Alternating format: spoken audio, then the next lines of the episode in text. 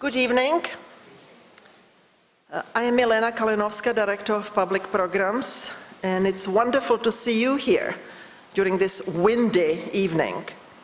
Um, This is our first Meet the Artist talk in this season, and it will be Phoebe Greenberg who will join us to discuss her most recent film and new works, together with the Hirshhorn's curator Kelly Gordon. Kelly Gordon has been running a black box um, for many years, and it is known for presenting up-and-coming as well as well-known international artists to the DC area. Uh, let me tell you a little bit about forthcoming programs. Uh, the film series that Kelly Gordon is also in charge of is starting next Thursday, March 4th. And our next Meet the Artist program is with John Gerrard, who is a directions artist. His exhibition or is on the third floor.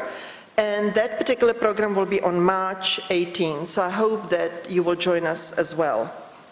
I'd like to uh, acknowledge here Lawrence A. Cohen and Ringler Associates for their support of Black Box. Now let me do an artist introduction now. Phoebe Greenberg was born in Ottawa, Canada, and now lives in Montreal. With the roots in the theater, Phoebe is an artist and business professional dedicated to culture. In addition to all her work, Phoebe is also the founder and director of DHC Art Foundation for Contemporary Art in Montreal, a museum that brings Montreal some of the most compelling art of our time. She also heads a music and film production company called PHI, which has become a laboratory for cultural research in the field of music, film, new media, and architecture. Next Floor, a short film conceptualized and produced by Phoebe and directed by Denis Villeneuve, has participated in about 150 festivals worldwide, and of course is now in our black box. Curator Kelly Gordon specializes in film, video, and new media, and organizes, as I said, all of the work pre- presented in the black box. She also put together the Direction John Gerrard exhibition, which is on view on the third floor. Among other, she has also been one of the four curators of the Cinema Eff- Effect exhibition, which was presented here in 2008 and which will be touring in Spain. Please join me in, in welcoming Phoebe and Kelly to the stage.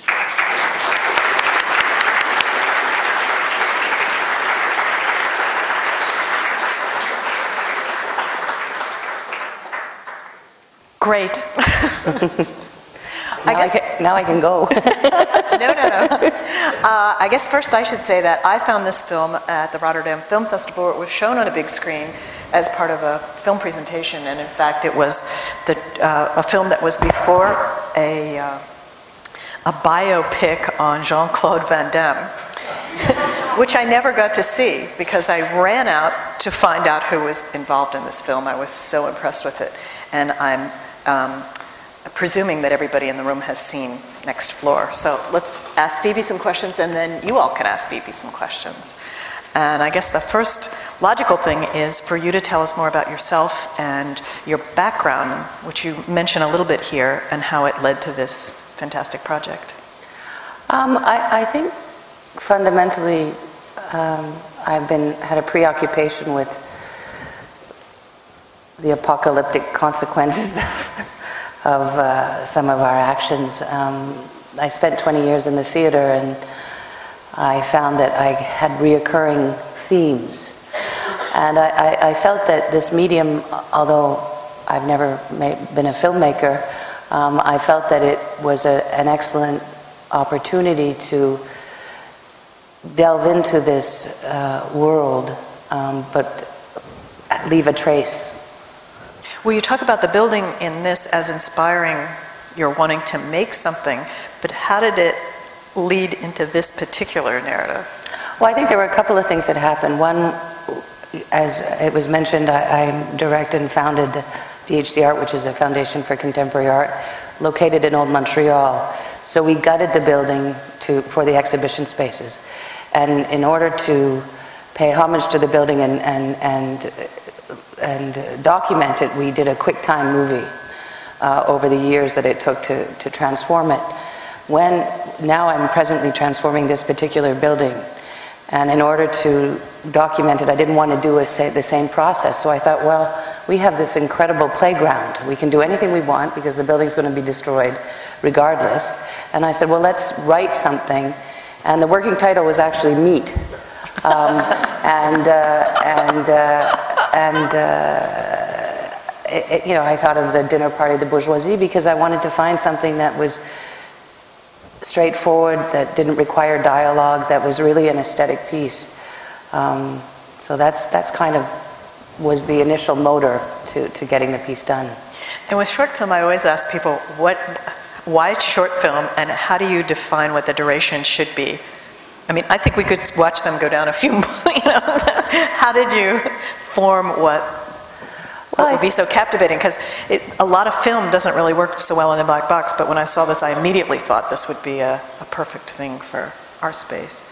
Well, I, I, thought a lot about it, like what was the motivation of making a short film, you know, because I think that there's, there's installations, like right now we have Eija-Liisa Ahtila in our um, museum, and, you know, she creates her pieces uh, f- specifically for the gallery experience. And the motivation is that it's an oeuvre. And I think that the same similar motivation we had with, with making this film was that it was not so much that it was um, with the intent of so much making a film, it was sort of with the intent of doing an oeuvre. And I think that there is a, um, a, a I stuck in my French, un temps juste, there's a correct, like there was no intention of saying, oh, it's got to be 13 minutes long or it's got to be nine minutes long. It was really the time that it, that we felt resulted in, in accurately, accurately telling the story. And how much did um, people who came, did you do an open call audition? How did you find these faces? Well, the auditioning process was uh, a hoot, actually, because um, I, uh, uh, the line producer and called up all the agents and said, please send us your most unusual people. and, uh, and about 70 people showed up. Um, and it was interesting because Denis Villeneuve, who, who's a filmmaker um, had generally run auditions where he was more of a psychological exchange. And, and I understood that when I walked into the um, foyer prior to the studio, I thought this isn't going to work for any psychological exchange. So um, we created some exercises, theatrical exercises, like the scale of laughter that, that from my previous life. And, and what it did, it allowed us to establish a chorus and, and see how these actors would, would work well together um, in a very, uh, more of a physical and organic way. And, and it, you know, it was interesting. So it was kind of pairing off people and then, and then also because of their looks, some of the aesthetic came after. How much did they know about it when they came to the call? About what, the, what it would be and um, what it would um, involve? We gave them a synopsis. I don't think they realized that they would be covered in flour and we had we had the um, kit two kitchens one with that obviously had the the aesthetic looking grotesque and then we had the edible food uh, but unfortunately I mean of course we were very sanitary but they still had to sit and eat looking at the rhinoceros or the Bambi, Carpaccio. and, I, and I, must, I must say about the rhinoceros, I know that that was your logo image, and in fact, I'm sure that of you know 300 films that were in Rotterdam, this poster everywhere with this gigantic rhinoceros head was what made me make sure that I saw it. However, when we had it here, we felt we needed something that told more about what the film was like, so we used the um, actress with the, with the cup as our, our logo image here. But um, how, where did the rhinoceros, where, where did these kinds of things come from? Well, it's a funny story because the art director had found a taxidermist who had was sort of getting rid of his things, and um, and I mean he had this collection of unbelievably exotic animals, and the whole notion of the exotic animal is that it's it pushes that limit of the unsustainable You know, the, the- fact that these people, no meat exists anymore, there's no vegetation, and these people are eating The ex- last. The last. Um, And uh, so uh, stumbling on this, we, we, we were able to create uh, dishes based on what he had. And at one point, I drew the line because he had a baby seal, and I said, no, please no. But uh, the, uh, the rhinoceros we couldn't part with, so now he lives in the middle of our office. Well, when I saw it, it was at the time that the market was crashing, and I wonder, it did, was that something that was happening while the production was underway, or that was after? Because I think a lot of people who see it now, that you can't help but feel, especially as they go down and down, that there's this endless, just when you think it's the end and it's, there's more, it seems to have a lot of um, resonance with socio-political things that are going on, so. Well, I think, um, I think it was incredible timing. Um, uh, We didn't anticipate the crash to the level that happened, but I think that there was a general feeling, certainly in the real estate market, and that things were, were going to burst at some point in time. Um, I don't think anybody anticipated, certainly it wasn't written for that uh, As a reason. response. Yeah, I mean, it's, it- to me, it's my obsession, so, um, but, but by the time we actually got the film made and, and it went out to the festival circuit, it, it- it, it took on more and more resonance, I think, due to the economic crisis. Well, and when I found it, which was this time this year, almost exactly, I thought, how fast can I get it on the screen? Hoping that by the time, and they said, oh, well, it won't open till December. And I thought, oh, well, by then everything will have calmed down. So that's not the case at all. And it, again, it continues to have, I think, and will always have this kind of power because of all the different things that it touches on. So, and um, when you, was there ever any temptation to have any dialogue or it, it almost feels a little bit like a dream, too, because of the sort of tonalities in the background and this sort of hovering image. Well, I think part of it was we wanted the idea that the building had a, had a life of its own. So if you listen to the soundtrack, you know, like you'll get the African drum, drumming and you'll get the distorted waltz. Um, but the idea was that, you know, the cracking of the floors and, you know, the, the powder that falls is that you kind of felt something oppressive, uh, somewhat controlled by the environment. And, uh, and these people, regardless of what they would try to do or to sustain their lifestyle, they were going to fail. So the idea of dialogue puts it in a more, it's a difficult subject to, to, to, to talk about. So I, I felt that, you know, we wanted the, the bouffonnerie, the, the, and that dark comic approach. And, and it was Jacques Davidts who came up with the idea of them going through the floor, you know, um, and I think that that said it all, you know. Well, and it seems like it would be a special effect. Were there things that were special effects now that we know that you were actually crashing through the floor for?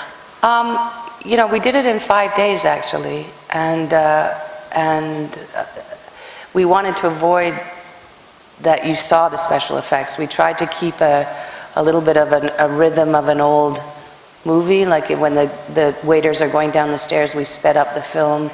Um, you know, there's an aesthetic that is definitely, you don't think special effects, uh, first and foremost. Um, but we had two days in front of a green screen where we tied these poor people to chairs and shook the floor. And in fact, there's one actor who's quite plump and, and decided to dress up in that green suit so he would disappear. And then he floated around Kentucky Fried Chicken, and um, it, was, it was very funny. We, we, it was a great group of people to hang out with, and they were very patient despite the um, horrific experience. Would they, would they ever make another movie with you? Were they, all- what was the, what was the closing party like? Was everyone so relieved not to have to be sort of uh, You know what? People covered were or cool. They were, Yeah, they were. You know, Denis Villeneuve is a really charming man, and, and he just made it fun for everybody. And it was a, the, the crew came in um, with this incredible desire to, to, to do this project, and, and it created a really great family experience because it, it's more theatrical than, than a very traditional um, filmmaking process, so. Well, that's coming from you too, probably. And this, I mean, really, you- with what special effect do you need with those, fa- the faces are kind of do it all. I mean, it could be a photo gallery of characters. They're so fantastic and go so much with what the topic uh, uh, is. Um, Can you go back and tell me more about the music? Because that also seems so perfectly to pull you in and put you through this experience. Well, I think it, again, it all comes back to the notion of parody and mockery, um, and the whole ritual of the world of the bouffon. They're a gang, you know. There's not one bouffon, and the, and the, the ritual, uh, the African drumming, uh, you know, you feel something is foreboding, and and it kind of brings it out of a context. You know, it's unpredictable, and uh, and somewhat subtly integrated. Um, and again, the, the distortion of, of some of the more bourgeoisie type of dinner music was uh, intentional to, to again push the parody in the, uh, uh, of the situation. And what about the lighting designer? Because that seems like an awfully tricky role in this one. Well, surprisingly enough, um, because the building was aban- is abandoned, um, it, it has glass block in the windows, so it had a natural diffusing quality. Like it's when you walked into the building, it has that creepy quality. Um, so, so we had an excellent DOP, and and we we really did it kind of old Hollywood with bringing in lights and. Um, but, but, but kind of enhancing what was already there. Like, there's practically no set decoration. You know, we, we put a hole in the floor, um, and just about, you know, and bought a chandelier. You know, I mean, a lot of what, what, what you see is, is, is what was existing. And when you had it together, did you say, we just documented the building, or did you have this other life that the film has taken on in mind at any point? It, the whole um, result of, of Next Floor, I mean, I was thrilled when I, you know, was sort of sitting through the editing process and going, wow. This is great. this is kind of cool, you know, but, but I never anticipated, I, I, my ambitions were not to become a filmmaker in, in, in kind of a traditional way. So the fact that it traveled the world and people get inspired is fabulous. And I what look were, at it what were, what were some of your favorite places that the film has been shown? Um, I mean, uh, because I work in the contemporary art world, I, I tried to go to places that I could kind of, like I went to Bilbao's because I wanted to see the Guggenheim, and that the theater was kind of cool um, where it showed, and and uh, I mean, I, I haven't traveled that much with it. I traveled out of curiosity to see also who we could meet. If Cannes was fun, of course, um, and uh, we did go to Sundance, and and periodically, you know. But now it's it's it's coming to the end of its career. Well, I don't know. I mean, what's the market for short films? And, and we were trying to pull you guys into maybe making an edition available, like at the bookstore or something like that, since we have a work um, by Fischli and Weiss that we actually market and people like to collect it and have it and own it and see it again. And uh, is there that kind of arc for this, do you think? Or well, th- you know, th- that's one of the, the the things that we're trying to figure out in PHI and in in trying to do really good artistic-driven projects and find out what is the best way to diffuse it, you know, post-internet. So I, I, I mean, I think you could see Next Floor on a telephone, I mean, not a telephone, yes, on Cell a phone, telephone, yeah. yeah. And uh, cell phone. Um, So there, there are different ways that people, but I, I, I'm, I'm really happy with the gallery experience because we hadn't anticipated that at all, so that, that's very cool. Thank you. Oh, listen, I, I was so thrilled when I immediately saw it and tracked down Danny, who was working with the film and promoting it there, and said, I said, I have to have this. And he said, Well, what are you going to do with it? And I said, Well, I have a film program, but really, I think it belongs as an installation, and I think it's, it's worked for us.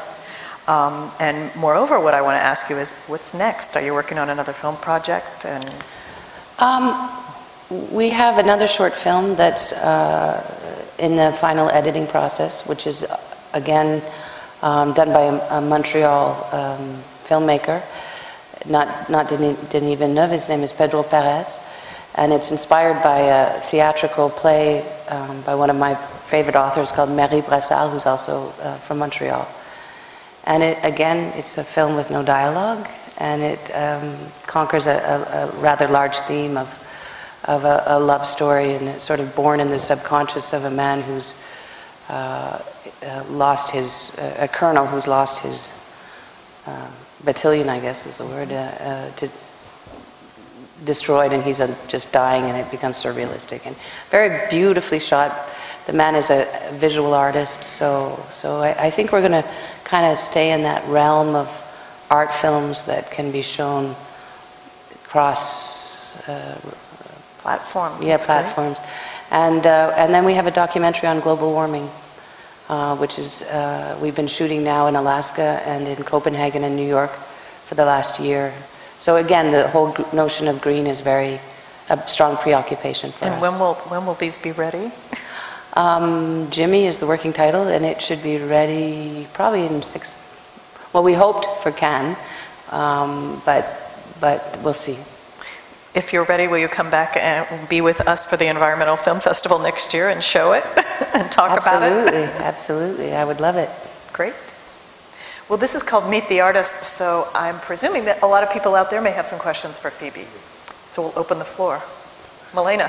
You mentioned uh, East European influences, and among them Tadeusz Kantor. Have you met him? Can you talk a little bit about his work? Um, I haven't met him, um, but I have seen La Classe Morte. Um, there, there are a couple of notions. One is um, obviously the aesthetic of, of these very stylized personalities. Um, also, this sense of the interior and the exterior. Um, again, a, a feeling of decay of the bourgeoisie. Eh, also, some writers I've worked with, Daniel Kharms, a Russian absurdist. So, again, I, I seem to gravitate to the same um, themes, I guess. Or the big important themes, I think you should Well- say. yeah. The big stuff. Are there some more questions? Is that Mike? Jenny, Mike? Yes. Yeah, I, I, I, I- this is probably ought to be the last question, if at all. What? How did you go about raising the money to do this? Um, it was a, in French we say un coup de cœur. Um, so a lot of it came out of my pocket. Some of it came out of uh, um, exchange of services. We also took our time, meaning like the special effects, people wanted to be a part of it, and, and so they would do it on the side. Because we had no deadline. We weren't, it wasn't, you know, ambitious in the sense that we had to get to a film festival. It was really done over a year, um, so we could kind of keep our costs fairly low. Well, within reason. Somebody had a question? Oh, Yes, sir.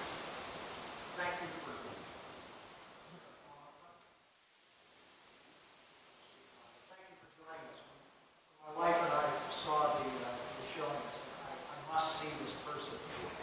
And uh, you're surprisingly normal. Delightful. At any rate, I, I hope your next movie has him coming out of the depths. you know.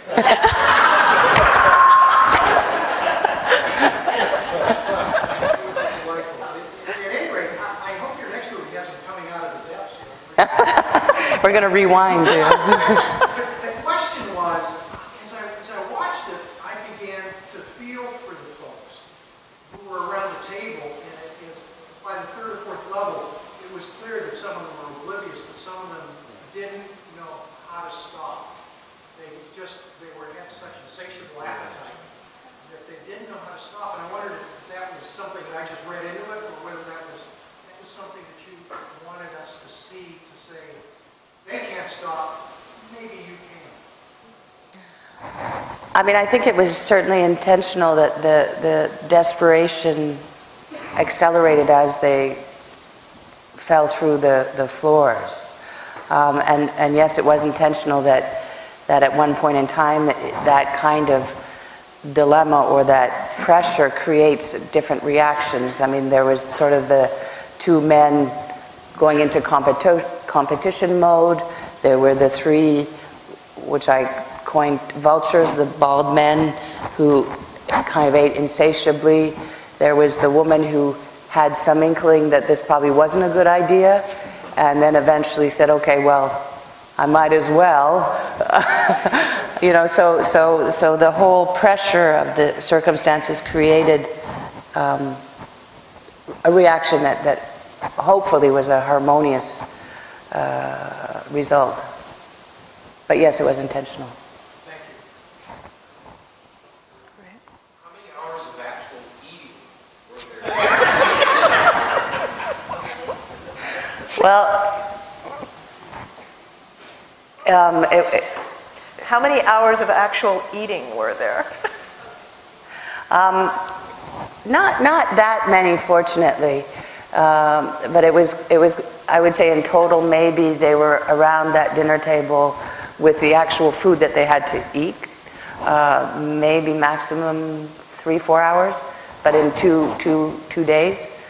Uh, Although the, the one gentleman with the beard, he stayed at the table and kept eating. And I told, I told him he had to stop because he was going to get himself ill. Um, But, but they were really good sports, and we, we tried to really make sure that, you know, we kept it as minimal, because they had all that dust and debris. uh, The sounds are sort of like Well, we won't go there. in the back.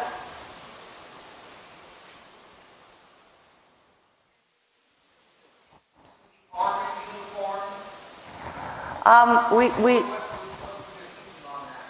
there, there, were- it was sort of a, there's not really a significance. It was more that the woman, when she auditioned, she came in and she's like six foot four and, and very powerfully built and um, beautiful woman, but just surprisingly athletic. And we wanted to kind of, it, it suggested that she become sort of more the military severe. And then there was another man who you might have noticed who we decided to become more effeminate. And it was based on really doing an analysis of their aesthetic once we had, because it really had a lot of aesthetic thought, and, but in a organic way. We didn't have to kind of force things. So, so we analyzed based on the faces and, and the people and, and the building a chorus that we felt had, had aesthetic value.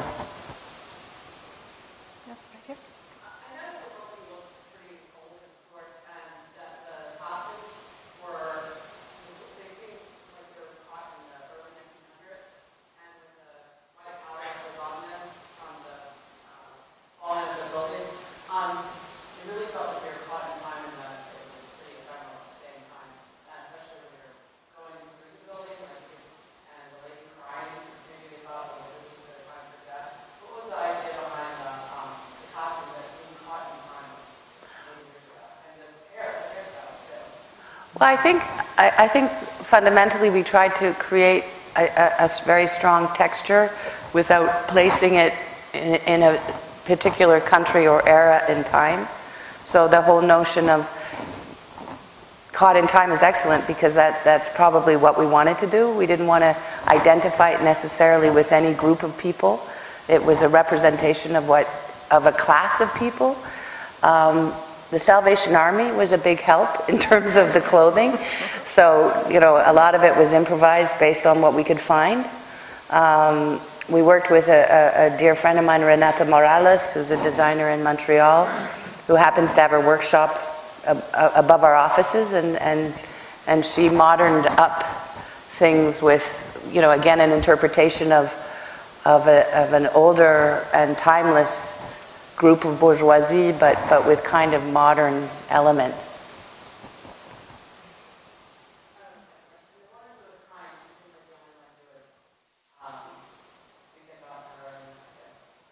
Well, that, that was Denis Villeneuve's understanding and, and of, of a point of uh, reference to make it cinematic.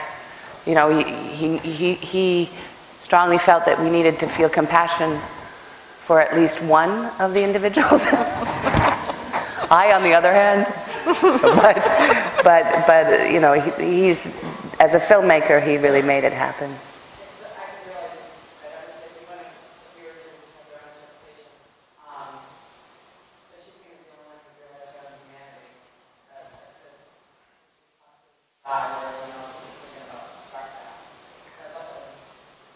Yeah, I- well, I think that was, uh, again, just to, to, to to have, to create some compassion uh, so that evoking more of the tragedy. Okay? Actually,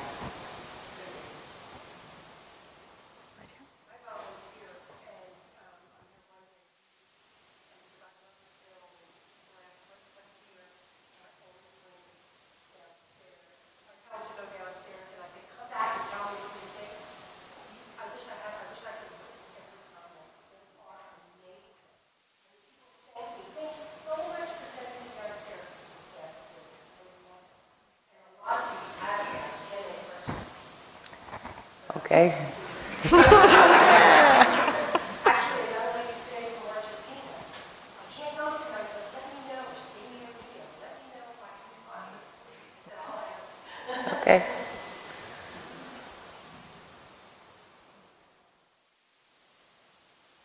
Hello, um, great piece of work, uh, Oh, great piece of work. Um, I was wondering, uh, how many hours of, um, uh, filming, uh, it was uh, a thirty-minute film, but, uh, how long, how many hours of footage do you have? Beginning? um, I would say, I mean, I don't know the exact re- real hour, um, but probably, I think we had about nine hours approximately.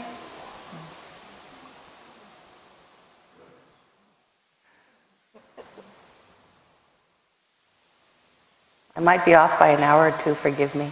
And thank you for coming, I really, really enjoyed the film. Um, when I was watching it, I immediately came to mind the sort of disturbing freshman year experience watching my common book and in one of my film classes in college, the French film where they sort of, Oh, La Grande Bouffe, okay. yeah, I know, and, yes, I know, Oh. But um, I was wondering if you could speak a little bit, if um, you felt like your film was sort of fitting into the history sort of grotesque film or grotesque literature. And I, I don't know enough about sort of that history to think about if you were placing it there or if you weren't, and if you were, Oh, I'd love bouffe, ok. more.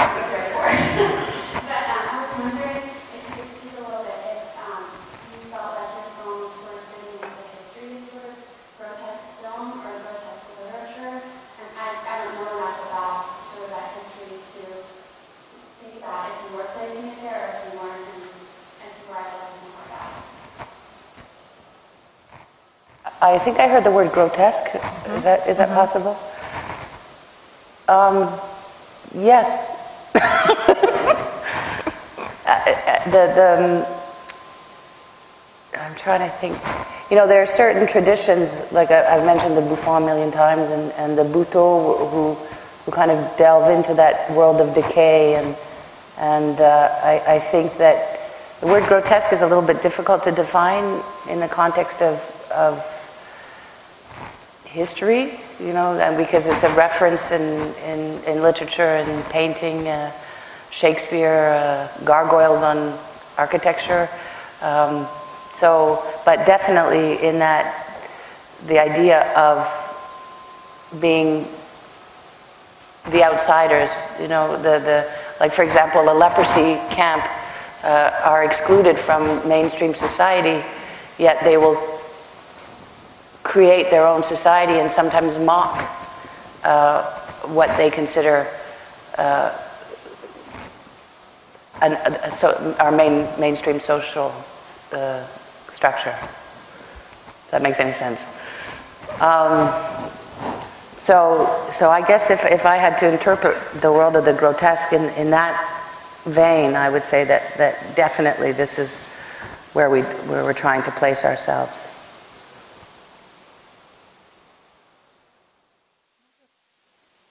Uh, Hello, I was wondering about the, uh, the division of creative labor between you and the director, since you conceived and wrote it and directed. it. How do you implement your vision into, uh,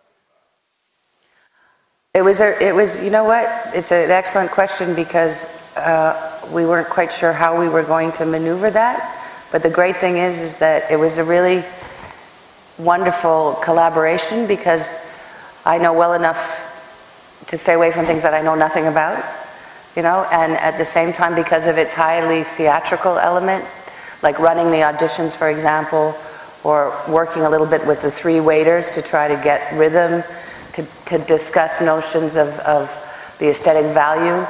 Um, but once it actually came to uh, filming, uh, uh, he would come and talk to me, and he said it was like working with like the old-time producers, which means nothing to me really. But, but, but I, um, I stayed out of the way. So, so it, it was good because when it was time to actually do his job, he had all the tools to do it the way that he needed to do it, and he was extremely generous on, on, on, on collaborating and, and asking him for help when he needed it, and, and wanting to make me happy. He's a very sweet man. There was a question over there. Um, Unfortunately, I arrived a bit late, so I, I wasn't able to see the film yet, but I'm very much looking forward uh, to seeing it. Uh, My question is, I'm wondering if the actors themselves, either on set or following the, the completion of production, shared any of their own philosophy on the project that they're involved in. Well, we had a screening um, and a small get-together for the cast and crew, and I think fundamentally everybody was really happy to have been part of the experience. Um, in terms of their politics, uh, I think that you know there's a general concern about some of the issues regarding unsustainable energy, et cetera. Uh, but it was very, it was a very interesting group of people. We had people from Cirque du Soleil, you know, um, people who are who are are very theatrical, and I think that that given an opportunity to to leave the stage and, and do something like this, I think was was a, a nice experience. But but as far as the result is concerned, I think nobody really knew what to expect, and I think that that they were very happy to to see the final cut. I think that's what you wanted to hear. Are there any more questions? So what kind of instructions or guidance would the director give to the actors on set to get them those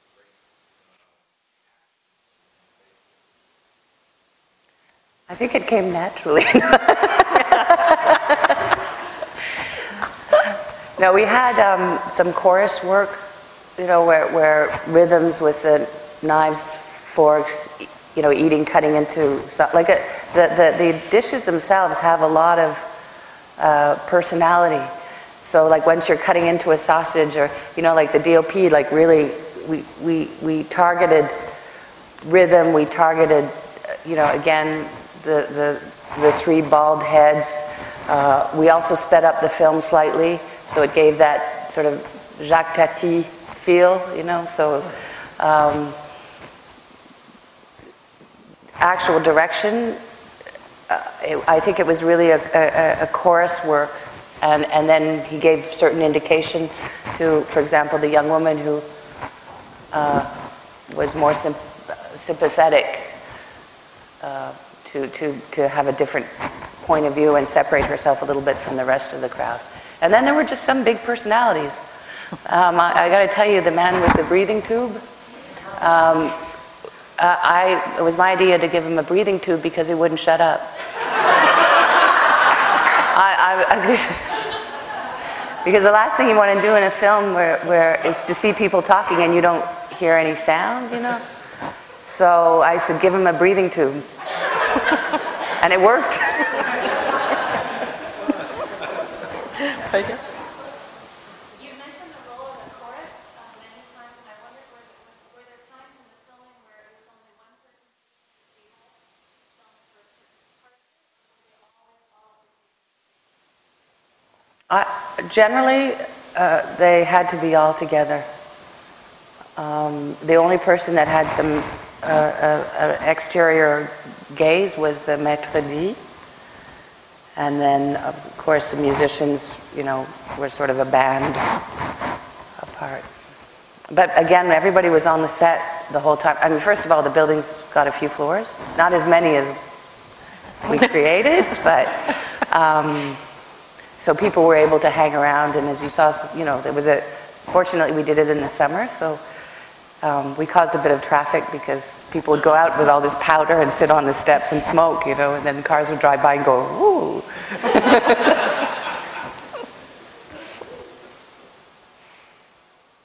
Uh, the film is amazing, and one of, one of the things I like about it is hmm Can you talk about the, the color palette or how you arrived at such beautiful color? Um, in our head, it was interesting because it's amazing what happens when you Google meat. You know, I mean, it started out, I started looking at vultures and looking at meat, and, and the, like there's one dish where you see sort of brains in, in an oyster. Um, that's a picture I pulled off the internet. Um, so, so, no, but surprising. um, so, so when we sat down with the, the art director, it was it, already that sort of gray tone exists in the building because the light is so diffused, and there's there is that decay, and um, and then the color palette we just tried to keep it in a in a somber, with just kind of moments of of color because we wanted the accent on the the gore. Um, it was a very interesting experience because I didn't want anything green.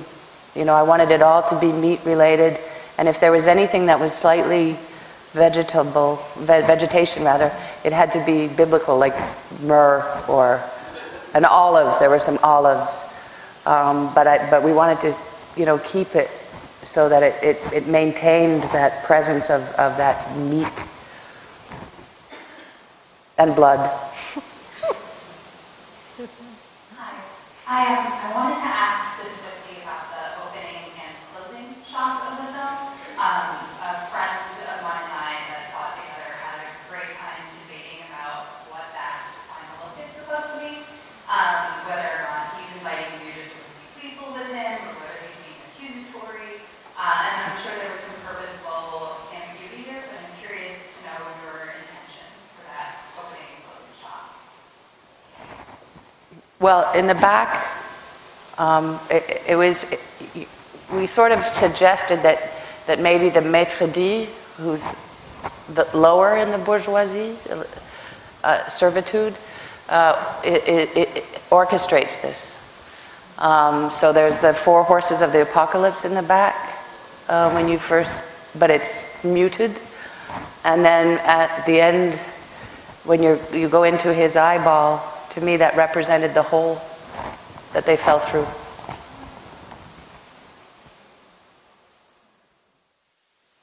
Anyone else? Um, I have one request actually, actually related to, and it's a beautiful film. Can you show it? I think it's, I think it's running, isn't it? It's, it- it's running, where are we? In the Oh, box. that, that way. I think, is it?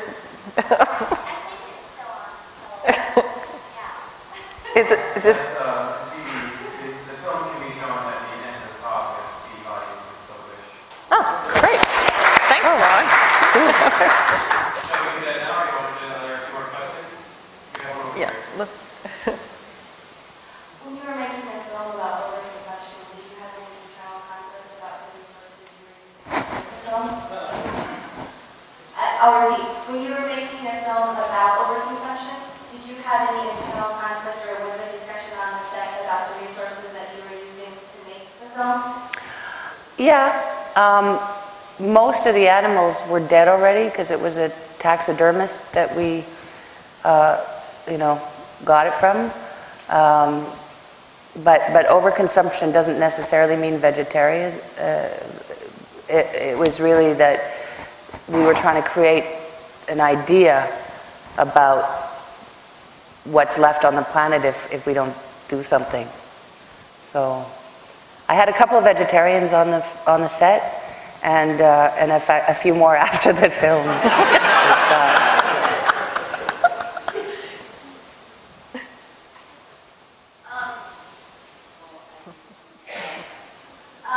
is there a story behind the chandelier? It's beautiful. Where did you find it? Um, in Montreal, at a chandelier store. well, it was actually a little bit of a reference to what the building was before because it was called Holland Crystal, and what they did is they made uh, crystal chandeliers and goblets and things. So it was, um, again, going back to the homage of, of, of what it was, this building prior to its present transformation. So that's kind of where that came from.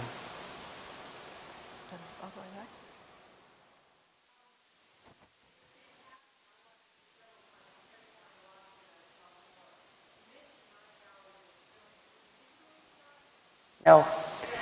And, and that was, we had fortunately some good contacts to get some, as much film as we could. Um, But, but the director wanted to shoot in, in 35 millimeter, and I, I felt that that was, for the kind of look that we wanted, uh, I thought it was important.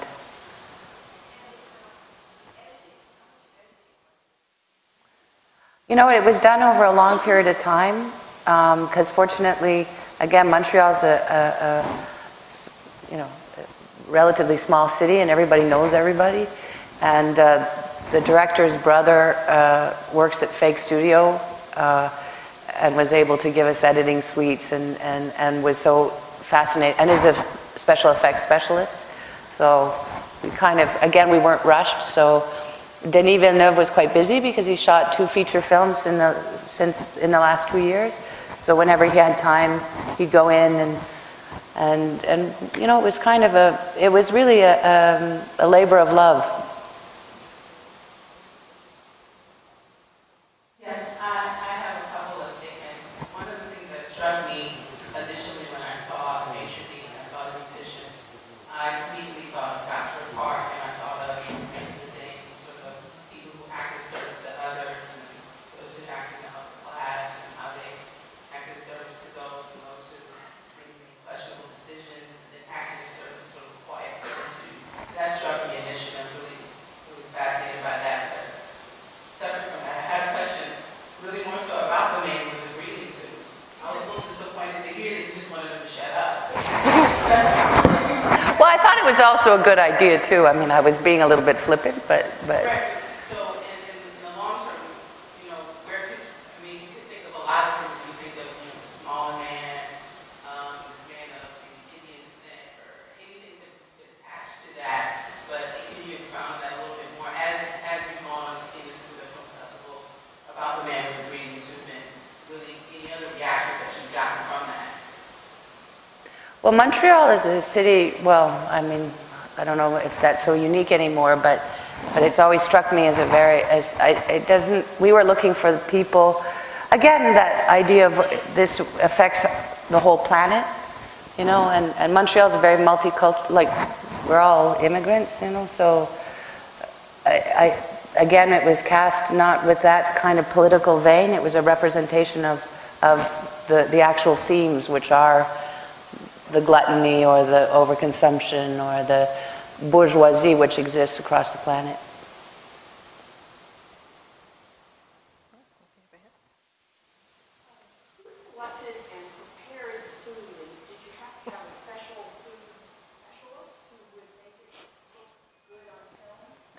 Um, it was an art, the art director, but, but, and his boyfriend, and, and, uh, and a lot of laughter and, and everybody coming in with a, a new idea, like Bambi Carpaccio and, and what can we do with eyeballs, you know, it, it was, it was, it was fun. Um, it wasn't a specialist, it was just a bunch of interesting dinner parties.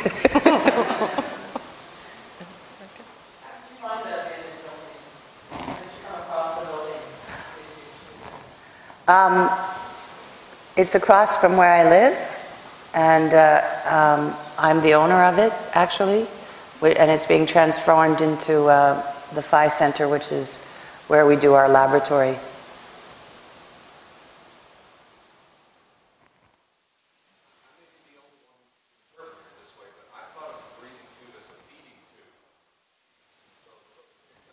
You know what? I stand corrected. It was a feeding tube. I just said breathing tube, I'm sorry. It was a feeding tube. You're right.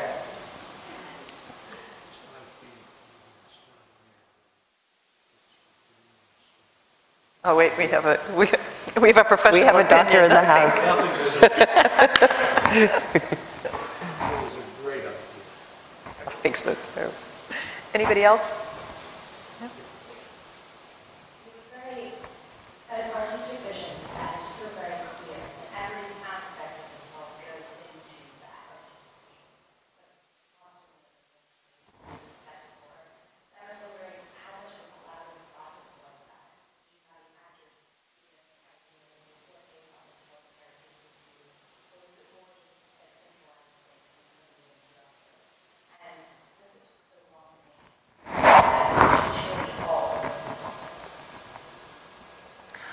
Um, The actors, uh, uh, in terms of building the aesthetic, we're, we're not very involved. Um, But, but in term, be- the work between the DOP, the art direction, um, obviously Denis Villeneuve, uh, myself, and, and some of the key people and the costume designer, we, we spend a lot of time together prior to actually shooting. So, so I think we kind of created a, a really strong aesthetic based on what we already knew. Um, but it was extremely, it was a, a lot of collaboration. And, and during the shoot, obviously, the actors, they all come from the theater. Uh, so they, they understood very quickly about trying to create this dinner table.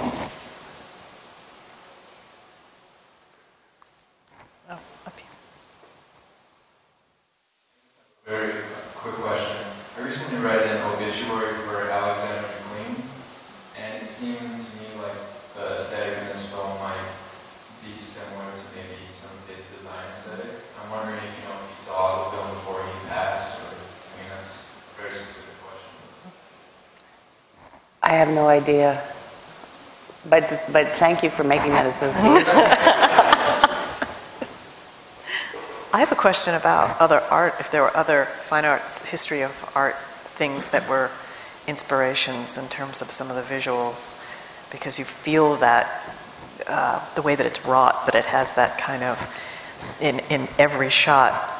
Well, I think, you know, there's that Goya texture with the dark browns and pale palette. I mean, not pale, but somber palette. Um, Nothing comes to mind quickly right now, but there's cer- certainly that era of, of, of painting.